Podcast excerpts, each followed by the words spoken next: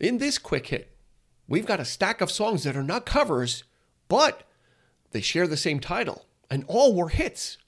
We even have two song titles that hit the charts four times each. Stay tuned. You're listening to a 3324 podcast quick hit with Dean Legiro, where Dean shares stories and trivia about his favorite chart hits, actors, movies, and more. Welcome, friends, to this week's 3324 podcast quick hit. I'm Dean Legiro. Thanks for joining us. We really appreciate it. If you want to continue the conversation, join us on social media. We're at 3324 Podcast on Instagram and Facebook. We will see you there. So this week, I've got a stack of songs that are not covers, like I said in the open, but they are the exact same title with no variants, and all of these were certified chart hits. And most of them were in the same decade, actually. Uh, so that can be kind of confusing when you're talking with your friends about a great song or a song you love, and you just mentioned the title and not the artist. It's entirely possible that someone could be thinking about another song and not the one that you were mentioning. So we're going to break this down for you We've got uh, a set of two, a set of th- two sets of three, and two sets of four. So there's a lot there. So, so it's not as uncommon as you would think uh, having titles that are the same for a song. So let's jump right into it. First off, we've got two songs from the 70s. They both hit number one. And the first one was actually this group's first number one hit. So we're going to start off with 1974 with the Eagles. Uh, from their album On the Border, and the name of the song is Best of My Love. Like I said, it was their first number one single that they achieved. Three years later, a group called The Emotions would also hit number one with a song called Best of My Love as well, which was written by Maurice White and Al McKay of Earth, Wind, and Fire. And The Emotions would go on to work with uh, Earth, Wind, and Fire as well a few years later. Next up, we've got a trio of songs but the song title is one. So, first up, Three Dog Night in 1969 hit number five with the song One, which is actually written by Harry Nilsson, who is most notably known for his hit Everybody's Talking from the soundtrack to the movie Midnight Cowboy. Now, Three Dog Night would have a very prolific career. They would have 21 top 40 hits in their tenure, with three of those hitting number ones, an amazing achievement by them we would have to fast forward 20 years until a song with the title One would hit the charts again, and it would be from heavy metal masters Metallica, from their album And Justice for All. Their song title One would hit number 35, and it would be one of the most popular and important music videos on MTV at that time. Skipping just a mere two years later to 1991, the group U2 was in the middle of a crisis. They were on the verge of breaking up. They were trying to change direction, trying to figure out where they wanted to go with their music.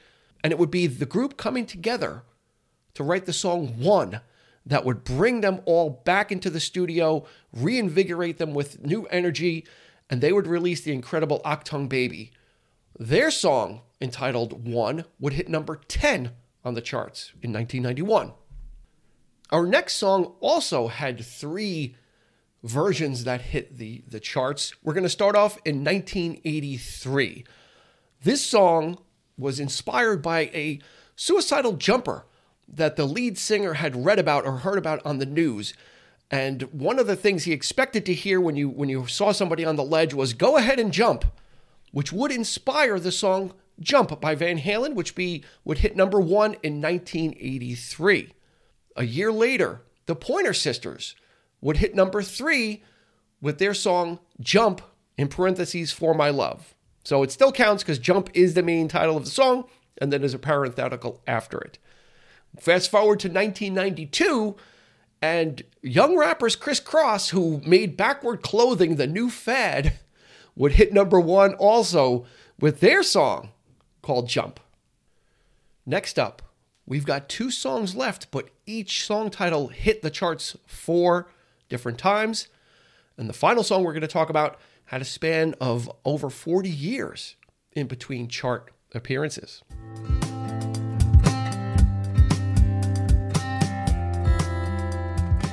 The first song title we have up that hit the charts four times started in 1975 with the band Styx. This was their first big hit. It hit number six, and the title of the song is very simply called Lady. Three years later, Australian import Little River Band would hit number 10 with their version of a song called Lady. And then only two years after that, Kenny Rogers would go all the way to number one with his country version of a song called Lady, oddly enough, written by Lionel Richie, which figures into our next version because the Commodores in 1981 would have a song called Lady, You Bring Me Up in parentheses, which would hit number eight. But Lionel Richie didn't write that song. He only wrote the one for Kenny Rogers. And then Lionel Richie would leave the Commodores in 1982 and have an incredibly popular solo career in the 80s. Finally, the last one, which has the span of over 40 years between the first time it, the song hit the charts and the final one, is the song Photograph. Beatle drummer Ringo Starr hit in 1973, number one position, co written by George Harrison, which has become a classic rock staple. It would take another 10 years before a song titled Photograph would hit the charts again, courtesy of Def Leppard from their album Pyromania, which would hit number 12 on the charts. We would fast forward to 2005, Rock and Roll Punching Bags Nickelback would hit number 2 with their version of a song called Photograph. And then finally, in 2015, Ed Sheeran would hit number 10 with his version of Photograph as well. So there you have it. A whole list of songs that share the exact same title but could not be more different in song structure, style, and genre. So, when you're talking about songs with your friends, don't just say the title. Make sure you say the artist because they could be thinking about a totally different song. This has been Dean with your 3324 podcast quick hit. Thank you for joining us.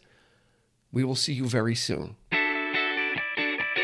This has been a 3324 podcast quick hit. You can find us on your favorite podcast provider. So please like, subscribe, and rate to become a part of the 3324 family.